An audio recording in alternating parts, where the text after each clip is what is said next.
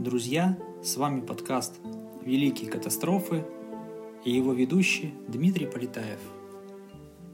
Сегодня поговорим про гибель Минойской цивилизации.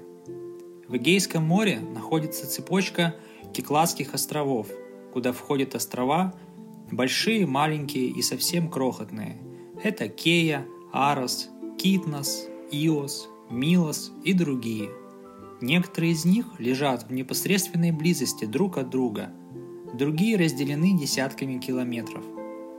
Особое место среди них занимает остров Санторин, что в переводе на русский язык означает «Святая Ирина». Вулканическая деятельность началась здесь примерно 100 тысяч лет назад, а до этого никаких вулканов в районе Санторина не было. Да и сам он представлял часть материка – Эгеиды. Потом вулканические массы поднялись над поверхностью моря и образовали чисто вулканический остров, который со временем соединился со скалистым островком, находившимся здесь еще до извержения. Образовавшийся новый остров имел почти идеальную форму круга, отсюда и родилось его первоначальное название Стронгеле. Но однажды Приблизительно 25 тысяч лет назад, в эпоху последнего оледенения, газы и расплавленная лава скопились в жерле вулкана почти у самой земной поверхности. Когда давление газов превысило прочность пород, раздался страшный взрыв. Вулкан раскололся, и огромные массы паров и газа вырвались наружу. Они подняли на высоту 30-40 километров огромное количество пепла – и под вулканом образовались обширные пустоты. Это, в свою очередь, вызвало обрушение прилежащих к вулкану участков земли и формирование крупной кальдеры, буквально котел. Постепенно воронка эта начала заполняться застывшей вулканической лавой. Маленькие островки слились воедино, и так образовался большой остров Тира, то есть Санторин – Ученые предполагают, что всю внутреннюю часть острова занимал вулканический конус, и около трех с половиной тысяч лет назад здесь последовало новое катастрофическое извержение вулкана. Проснувшиеся вулканы вначале не сулили жителям острова ничего страшного, потому что интенсивность извержения возрастала постепенно. Но потом Вырвавшаяся из вулканов магма заполнила поверхность острова. В середине его образовался провал, куда хлынули морские воды. Однако, достигнув дна пропасти, поток устремился вспять и породил волны цунами чудовищных размеров до 100 метров, которые разрушили города и селения на островах и материке. Одновременно выпало огромное количество раскаленного пепла. Температура его достигала 500 градусов, который разлетался по площади около 200 тысяч квадратных километров. Извержение вулканов Санторина продолжалось, может быть, не одно десятилетие. В ходе раскопок в гавани Акротире был обнаружен уничтоженный землетрясением город. По данным ученых, Площадь его составляла полтора квадратных километра, но никаких жертв найдено не было. Это обстоятельство дало ученым возможность выдвинуть предположение, что была не одна катастрофа. В первой ее фазе, около 1550 года до нашей эры, город подвергся сильным разрушениям. Сколько жертв на совести этого извержения, неизвестно. После этого жители покинули город, и во второй фазе, около 1500-1450 годов до нашей эры, он был уже опустевшим. Его засыпало пеплом при извержении вулкана, который после этого и сам прекратил свое существование. Но оставленные им вулканические выбросы и сегодня покрывают остров на высоту 30-35 метров, а это высота десятиэтажного дома – а в некоторых местах достигают и сотни метров. Все море вокруг острова во время извержения и после него покрывала пемза. Наверное, именно это и имел в виду жрец Саиса, когда отмечал, что после этого моря в тех местах стало несудоходным. Даже в наше время залежи Пемзы находят на весьма значительном расстоянии от Санторина, в Малой Азии, на Крите и других островах. Энергия вулканического взрыва, по подсчетам греческого ученого Галанопулоса, в 350 раз превышала энергию взрыва атомной бомбы, сброшенной на Хиросиму. Ученые предполагают, вернее предполагали до 1976 года, что чудовищное по силе извержение Санторинского вулкана уничтожило цветущую минойскую цивилизацию. Еще задолго до греков у минойцев были развиты кузнечное ремесло и плавка металлов – причем они широко использовали металлы не только в искусстве, но и в быту. При археологических раскопках на Крите в гробницах было обнаружено множество изделий из металлов. Кубки, мечи, маски. Можно предположить, что и знаменитое Микенское золото попало грекам после гибели минойских городов. Минойская держава располагалась на островах, Поэтому флот был необходим, как воздух.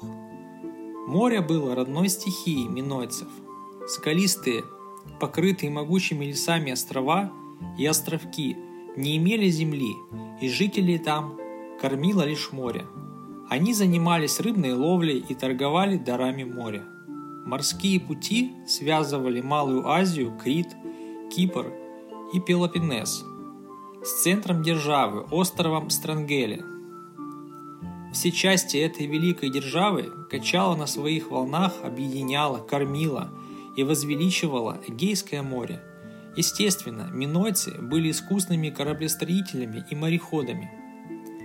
Предположение ученых о том, что резиденцией верховной власти минойцев был остров Странгеле, подтверждается многими археологическими находками и сравнением их с культурой других народов – на рубеже третьих-вторых тысячелетий до нашей эры остров Крит заселили минойцы с острова Странгели.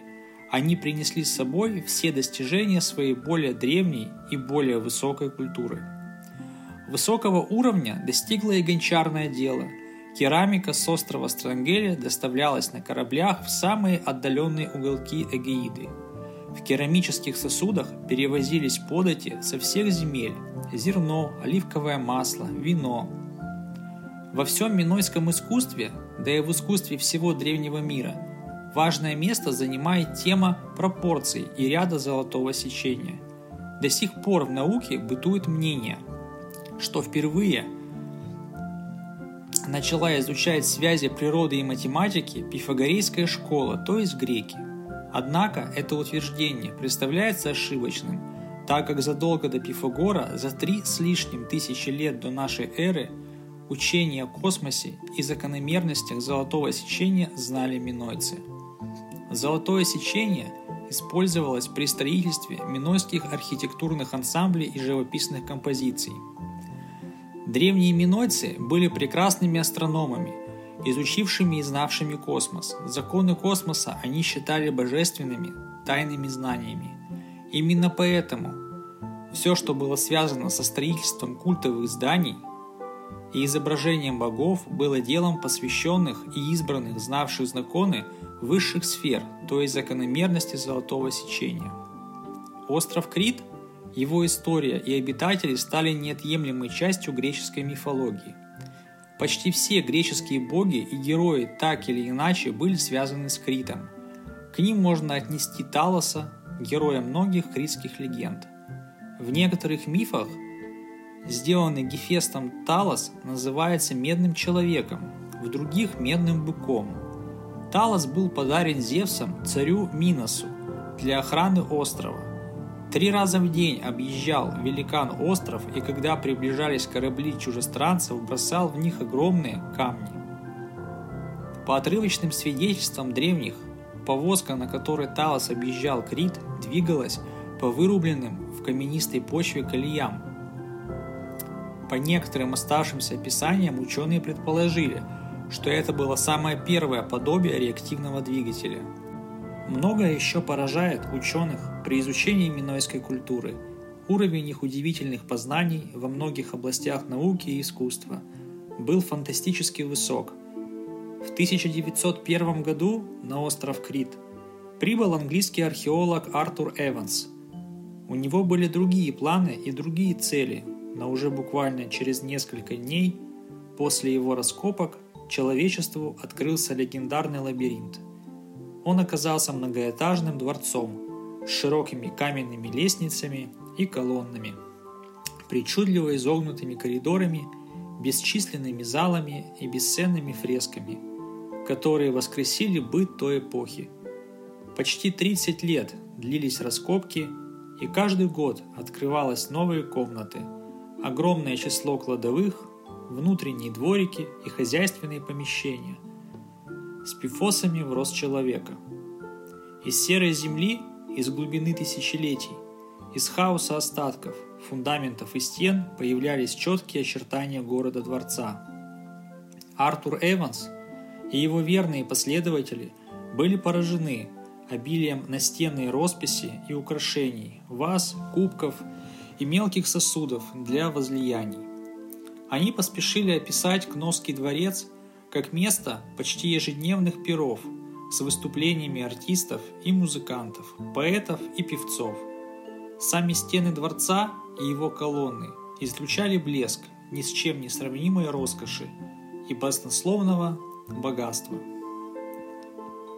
Во фресковой живописи на стенах Критского дворца представлена вереница самых разнообразных фигур. Милые кокетливые женщины – стремительные мужчины, персонажи обрядовых сцен и игрищ. Полон жизни мир растений и животных. Колышутся под ветерком травы и цветы. В них порхают бабочки и птицы. Охотятся или спасаются от погони звери. Немало было сделано открытий после того, как был изучен Критский лабиринт. И как это часто бывает в науке, Новые исследования напрочь перечеркнули прежние, казалось, уже незыблемые утверждения. Прежде всего, высококвалифицированные эксперты по строительству объявили, Кносский дворец погиб не в результате природного катаклизма. Строители присмотрелись к знаменитым колоннам из гранита и известняка. При сильных подземных толчках плиты под ними обязательно бы разрушились – однако на них не было ни малейшей трещины.